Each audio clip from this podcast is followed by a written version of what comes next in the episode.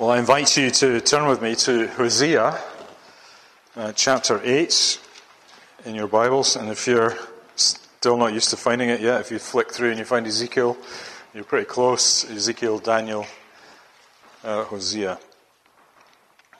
And if you've got a phone, you just look it up. But we're going to read the chapter and then into chapter 9, just to the verse 9. And well, before we read, once again, let's bow our heads in prayer. Lord, we desire that we would hear your voice this evening, and you would help our meditations, and all that we say and think would be pleasing in your sight. O Lord, our God and our Redeemer. Amen. Amen. So God says through Hosea, set the trumpet to your lips. One like a vulture over the house of the Lord is over the house of the Lord, because they have transgressed my covenant and rebelled against my law. To me they cry, my God, we, Israel, know you. Israel has spurned the good, the enemy shall pursue him. They made kings, but not through me. They set up princes, but I knew it not. With their silver and gold they made idols for their own destruction. I have spurned your calf, O Samaria. My anger burns against them. How long will they be incapable of innocence? For it is from Israel. A craftsman made it. It is not God. The calf of Samaria shall be broken to pieces. For they sow the wind, and they shall reap the whirlwind. The standing corn has no heads, it shall yield no flour. If it were to yield, strangers would devour it. Israel is swallowed up. Already they're among the nations as a useless vessel. For they have gone up to Assyria, a wild donkey, wandering alone. Ephraim has hired lovers. Though they hire allies among the nations, I will soon gather them up. And the king and princes shall soon writhe because of the tribute. Because Ephraim has multiplied altars for sinning, they have become to him altars for sinning. Were I to write for him my laws by the 10,000s, they would be regarded as a strange thing. As for my sacrificial offerings, they sacrifice meat and eat it, but the Lord does not accept them. Now he will remember their iniquity and punish their sins. They shall return to Egypt. For Israel has forgotten his maker and built palaces, and Judah has multiplied and fortified cities. So I will send fire upon his cities, and it shall devour her strongholds. Rejoice not, O Israel. Exult not like the peoples. For you have played the whore. Forsaking your God, you have loved a prostitute's wages on all threshing floors. Threshing floor and wine vats shall not feed them, and the new wine shall fail them. They shall not remain in the land of the Lord, but Ephraim shall return to Egypt, and they shall eat unclean food in Assyria. They shall not pour drink offerings of wine to the Lord, and their sacrifices shall not please him. It shall be like mourners' bread to them. All who eat of it shall be defiled, for their bread shall be for their hunger only. It shall not come to the house of the Lord. What will you do on the day of the appointed festival, and on the day of the feast of the Lord? For behold, they are going away from destruction, but Egypt shall gather them, Memphis shall bury them, nettles shall possess their precious things of silver, thorns shall be in their tents. The days of punishment have come. The days of recompense have come. Israel shall know it. The prophet's a fool. The man of the spirit is mad because of your great iniquity and great hatred. The prophet is the watchman of Ephraim with my God, yet a fouler snare is on his ways, and hatred in the house of his God. They have deeply corrupted themselves, as in the days of Gibeah. He will remember their iniquity. He will punish their sins.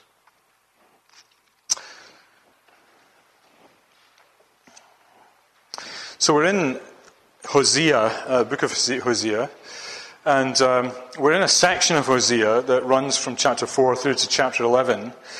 And it consists of a number of messages from God to the people of Israel, mostly, and some to Judah and the south, the southern kingdom. And, it's warning them and giving of the grievous issues that God is concerned about amongst the people. And you probably noticed by now, it's pretty unrelenting. We've had several chapters of this already. So let me, if you've lost track of where we started in this book, and maybe you've forgotten some really important factors, let's not forget that. Let's remember how the book started, which and what God is doing is he starts off the book in the first three chapters of communicating about his, I use this advisedly, but how God feels about how the people of Israel are drifting away from him. And how is he going to do that? He's going to do it by taking Hosea and asking him to take a wife who, in the end, will prove unfaithful to him. A wife of whoredom, she's described as. Somebody with a propensity towards prostitution, it seems. And Hosea has this family life with Gomer. He has 3 children, remember, and but she has this propensity to go after other lovers. And what a burdensome thing that is for Hosea. He loves his wife, but his wife is just fickle in her love for him, and goes off and in chapter 3, Hosea has to go and literally buy her back with money, to pay money to have Gomer come back into his household. And it's this experience that Hosea is given under the command of God that gives him insight into how God sees the unfaithfulness of Israel. And this is about 700 BC, 740 to 700 BC. Hosea is ministering. And Israel, the northern kingdom, has drifted away from God. And God is grieved by it. And there's almost a kind of pleading exasperation in the voice of God in this. If you look back to chapter 6, verse 4, he says, What shall I do with you, O Ephraim? What shall I do with you, O Judah? So Ephraim is one of the tribes of the northern kingdom. And it usually represents the whole group of tribes. What shall I do with you, O Ephraim? What shall I do with you, O Judah, in the south? Because they've all got the same tendency. What am I going to do with you? And their love, while his love for them is faithful and constant, their love for him is fickle and weak and deceitful. And you see this contrast between how God looks upon his people and then in return how the people look back on God. And when it comes down to it, what's the root cause of the people's fickleness and deceitfulness and feebleness? Well, it's perhaps best expressed in chapter 4, verse 1, where he says, Hear the word of the Lord, O children of Israel, for the Lord has a controversy with the inhabitants of the land, and here's the key thing, there is no faithfulness or steadfast love, and no knowledge of God in the land. There's no knowledge of God in the land, and he goes on to express that in chapter 4, verse 6, My people are destroyed for lack of knowledge. The root cause of all their troubles that they're going to face is their lack of knowledge of God. And so it goes on. And the consequence of that is in chapter 4, verse 14, And people without understanding, without knowledge, shall come to ruin.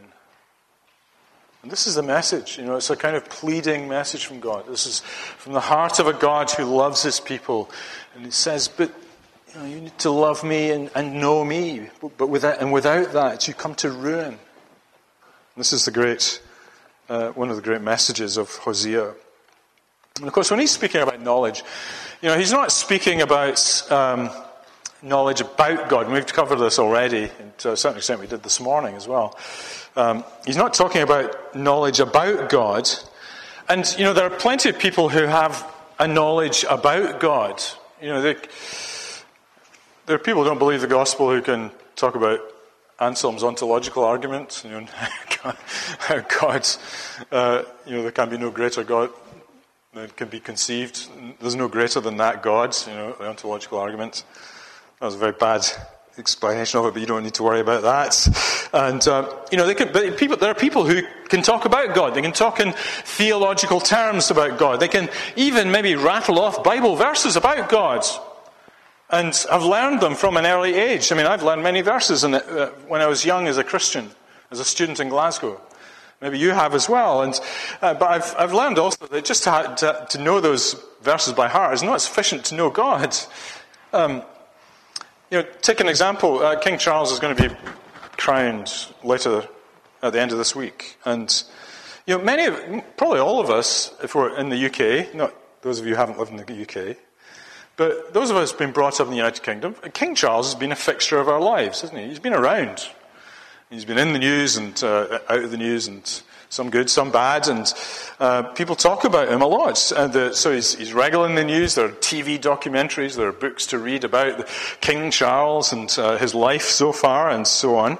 And you can watch all that, you can read all the books, you can do all that, but you can never really know him in a way that you might get to know him if you had 5 minutes alone with him. You might discover something about King Charles in 5 minutes that you would never find out from any of the books or documentaries or news reports or whatever. And so what we're talking about here is not knowing about God, but knowing God, actually relating to God, being close to God, and finding him drawing close to you. This is what we mean by knowing God. Not just knowing about him, though that's useful, but truly knowing him. And making that pursuit of the knowledge of God actually a goal of your life. I mean your whole life. Make the pursuit of knowing God the goal of your life. And the means that you're given for that, of course, is the Bible. And that may sound like a contradiction. I want you to... You know, it's not enough to know the verses of the Bible, but I want you to read your Bible. Am I contradicting myself? Well, it's not enough just to read the Bible, is it? It's the means of grace. It's the means by which God comes to us. So it's not just the Bible itself, but it's how God uses the Bible in our lives. And as we wrestle with the Bible, not just learn bits of it and have it resident in our memories, but as we wrestle with it and wrestle with its meaning, and try and fit all the bits of the jigsaw together, we begin to have an appreciation of who God is. And as we begin to live our lives in the light of that word, as we seek to apply the commandments and the exhortations that you find in Scripture, and to believe the promises that God has given to us, as we live our lives prayerfully thinking, relating to God, as we do all the things that we have to do in life, then we begin to know God truly. And our lives begin to get shaped by God's word, become more like Christ. And so, you know, knowing God is more than just knowing the verses of the Bible, but you can't know God without knowing the contents of the Bible, right? So our lives have got to be marked by this kind of habit of study, of meditation on the Word of God, and wrestling with God about the things that we read. From all of the Bible, not just the nice bits, and not just the warmly devotional bits, but the difficult bits as well. Because of the things you miss if you're just taking a devotional approach to the Bible and just think about the nice things that warm your heart. Important though that is. So, as we press on with this book, we're going to see more symptoms of and effects of lives that are not given over to God. And I hope that will be helpful to us. And And this reading, the reading we've had from 8 into chapter 9, can be divided roughly into three parts. So the first part is in verses 1 to 6 of chapter 8. And here I think the issue, you might summarize it like this: creating idols in the name of God. Creating idols in the name of God. There is something quite troubling about the way the Israelites speak about the gods they do not know. And it is that they say the opposite. You see there in verse 2. To me they cry, my God, we, Israel, know you. So they're declaring how much they know God. And they're saying this to God. Oh God, we know you. And you may wonder how they're saying that. Are they saying that as individuals? You know, so they've learned these prayers as children, and they're saying these prayers, and they express a knowledge of God. Or maybe it's in the great assemblies, you know, they're gathered together for worship, and they're being led from the front, and the priest at the front, or the prophet at the front says, Oh Lord our God, we know you, and does it on behalf of the people, and all the people nod and privately and say, yes, we know you. And yet in their heart of hearts, they don't know God. This is the kind of picture. And God knows exactly what's going on in the heart. This is what he says in verse 3. Israel has spurned the good. Israel has rejected the good. So with their mouths they're saying this, we know you, but they're actually rejecting what is good for them. What does that mean? God sees what we're really after in life. He knows. He knows exactly what we're after in life. And he sees that what you really want may not be good for you. That what God wants you to have is not the thing you really want. In your heart of hearts, you don't really want those things. You may say you want them, and you say to God, yes, we know you. But God sees, you see. God sees into the heart. And you know, God sees when people are free and easy with their professions of faith and their commitment to God, and their expressed commitment to God. He knows when you say that and you behave as though he doesn't matter. You express professions of love and devotion to God, and he knows when it's not true and you spurn the good. And what's interesting is, you know, these are people who think that they're serving God. But they're doing it in a way that God has already forbidden. So if you look at verse 4, the second half of verse 4, there's a thing about kings there, which I'll skip over for now. But it says, with their silver and their gold, they made idols for their own destruction. And about that, God says, verse 5, I have spurned your calf, O Samaria. So Samaria, it looks likely that they set up this great calf to be a replacement for worship in Jerusalem, because they, as the northern kingdom, they no longer have access to the temple.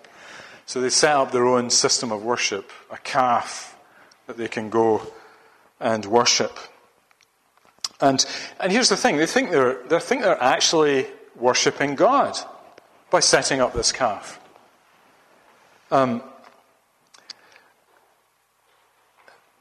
The Israelites are passing this off as valid worship for God, but God has rejected it.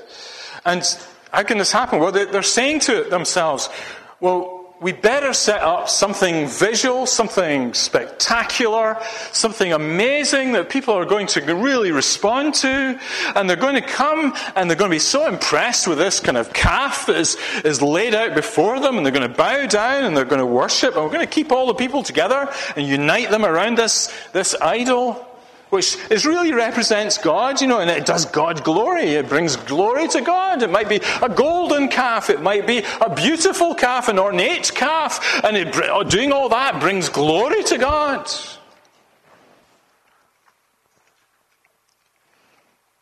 Surely he's going to be pleased with that. And actually God says,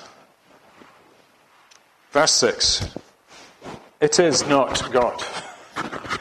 It is not God. And of course, God has to say that, because what happens with this idol is that it actually, in the end, becomes their God. They only see God as this thing, this idol that they've established.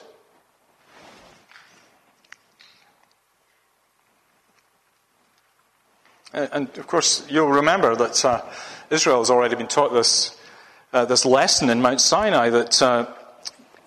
Remember, they set up the golden calf, and Aaron just let the people do it. And then he made excuses when Moses came back down. And we threw the gold into the fire, and out came this calf. Amazing. And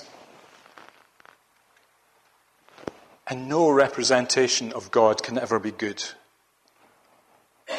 And that was the point, you see. We need to rest on his word and how he speaks about himself, and not try and make visual representations of God. And it's evil because idols only ever, they do a couple of things. Idols limit how you see God. And then it's just come into my head, so I can't remember where the reference is, but worshippers of idols become like their idols. You become like what you worship. So if your idol is a stone, dumb, stupid thing, you become a stupid thing if you worship an idol. It's true, you become like what you worship. So what God says then is, it renders them incapable of innocence. So how long, here's this pleading voice again from God, how long will they be incapable of innocence? The call, of course, of the life of the people of God is to live innocently. In other words, to live in the light of God, and to pursue knowledge of him, to worship him in a way that he requires, and to seek to live without sinning, to be innocent. But these are people who have just given themselves wholesale to false worship and all the associated sins with it that come with it. And so, in the end, it's going to come to nothing. The calf of Samaria shall be broken to pieces. I can't think of anything more depressing than spending your life on something, but in the end, for it to come to nothing. What's your goal in life? Well, to do this thing that just means nothing in the end. And worse than that, I can't think of a more depressing thing than giving your life to a form of worship and then finding at the end of days it was actually useless to you, because you've never truly come to God for his grace and mercy. So, it will come to nothing. That's what many people are doing. I've known people go to church regularly, and when I ask them what they want about why they go to church, when I was a student in Scotland, and I had an elderly lady who used to go to the local church down the road, and I said, "Why do you go to church?" to her once, and she said, "Well, it's an insurance policy." That's kind of miserable, really. It's an insurance policy. I don't get excited about insurance policies. I don't know about you, but maybe some people do. But it's almost like I've got to have it, but I really don't care about it. And it's such religion like that, where you don't really care about it, but you do it just to keep your hand in, as it were. That sort of religion comes to nothing in the end. So that's the first part, creating idols in the name of God. That can happen in a church. Here's the second thing, because it goes on to talk about the consequences more deeply. And In verse 7, you see this proverbial statement. You may recognize it. For they sow the wind and they shall reap the whirlwind. And of course, you can't literally sow wind. So it's a proverbial statement. But it has this idea that evil multiplies. So if you sow a small thing, a small seed, then you get a crop. And so if you sow a wind, you get a whirlwind. So it's, sow something that is small, just slightly bad in your life, then it's going to grow into something kind of really bad in your life. That's the harvest of sowing lots of little bad things in your life. And I think this kind of thing happens. You sow to the wind when people think that the pursuit of God doesn't matter too much. So you say to yourself, yeah, sure, I'll go to church, I'll pick up my Bible every so often, but I'll not really give myself to it. I'll do the necessary, but I'll not really give myself to it. And in your heart of hearts, you don't think you really need to do this. You don't need to pursue God. You don't need to pursue him the way that he leads us to in his word and true worship and so on. You're just not that interested in that. But I'll do the necessary. And it's not that people are not driven by inner desires. People are constantly driven by inner desires. It's just that they don't coincide with pursuing God. And we're thinking a little bit about this morning, and the command to love God with all your heart, soul, mind, and strength.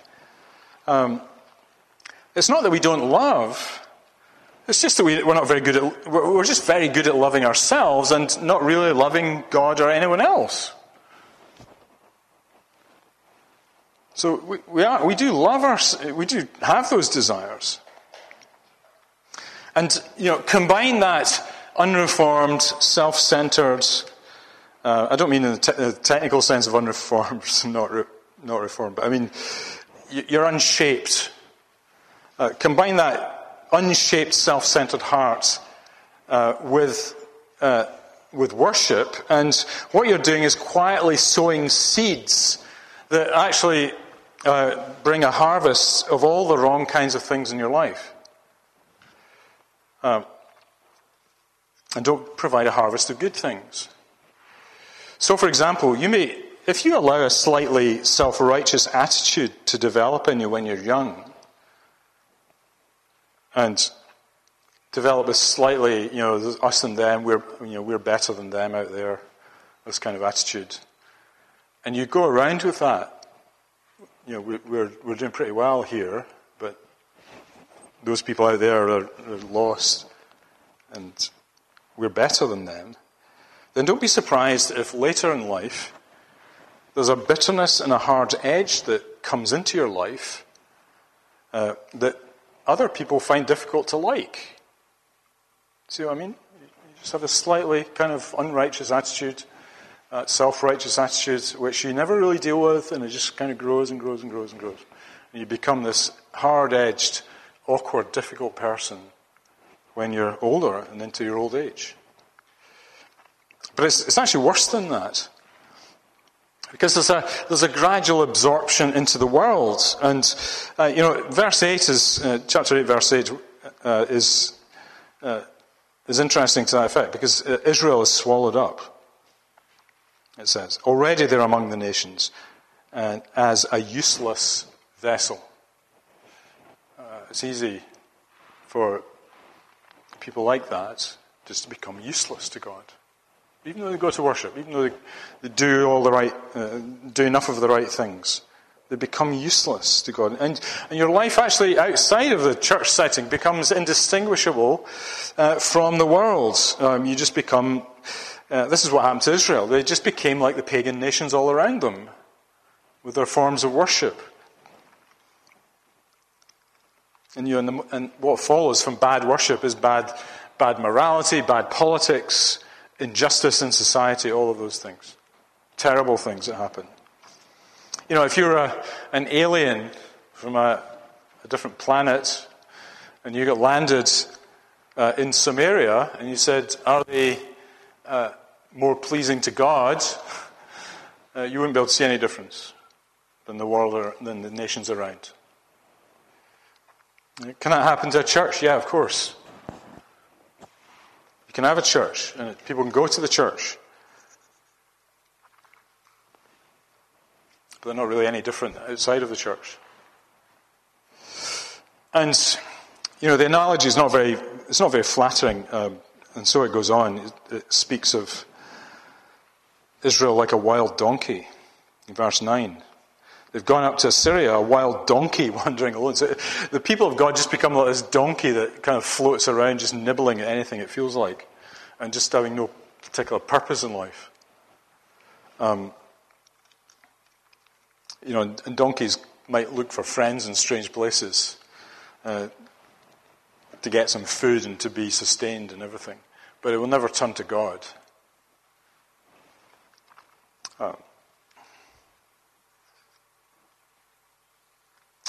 And those people, and people who are in that situation, become unable to see anything in God's word anymore. I wonder if you notice in verse 12, he says, God says, were I to write for him my laws by the 10,000s, they would be regarded as a strange thing. Have you ever met people who find the Bible a strange thing? They go to church, maybe every week, but they find the Bible a strange thing. And you point out verses in the Bible and say, oh, I never saw that before. I don't know anything about that. And they have a morality that's shaped by the world and it's, all its concerns, and they think they're being Christian, and they read God's word and they don't know anything about it. And they read the Gospels and they're just totally baffled by it. Why do you need that? You just need some kind of instructions for life. This is the kind of thing. So they become strangers to God, strangers to the Word of God, and utterly lost in the wilderness. So this is a disaster, isn't it? And so we come to the final section, which is a warning from God. And in chapter 9, he says, he gives this strange command. He says, rejoice not, O Israel. Exult not like the peoples.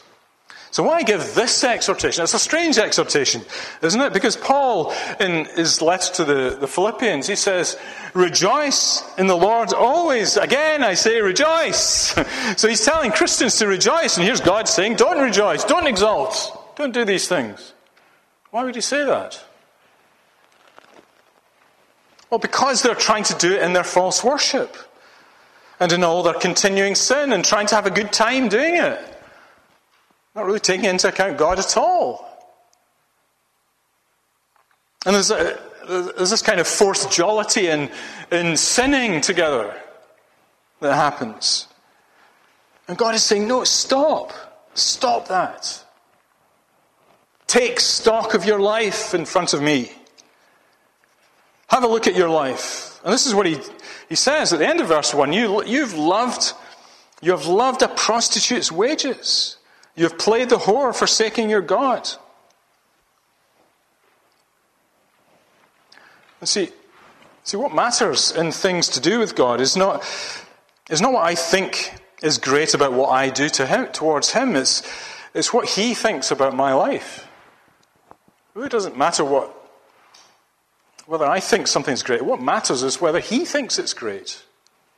That's the core of true worship. And there are times when it's right to stop the jolly, good time Charlie stuff, even when it has a religious flavour, and instead take a sober look at your life before God. That's what God invites them to do. And the warnings are clear that, you know, if you continue in that kind of life, it produces nothing of value. It produces a drift into the world. And this... he may, when he talks about verse 3, they shall not remain in the land of the Lord, but Ephraim shall return to Egypt, and they shall eat unclean food in Syria. There's a suggestion here that actually they're going to these, going to Assyria to the north, or going to Egypt to the south, to join in their worship. You know, they're just sort of adopting their worship practices, and they just become like them. It's a drift into the world. And when that's true, increasingly, the things of God become tasteless things. So you see that in verse 4. They shall not pour drink offerings of wine to the Lord. Their sacrifices shall not please him. It shall be like mourners' bread to them. Their bread shall be for their hunger only. There's no joy in this.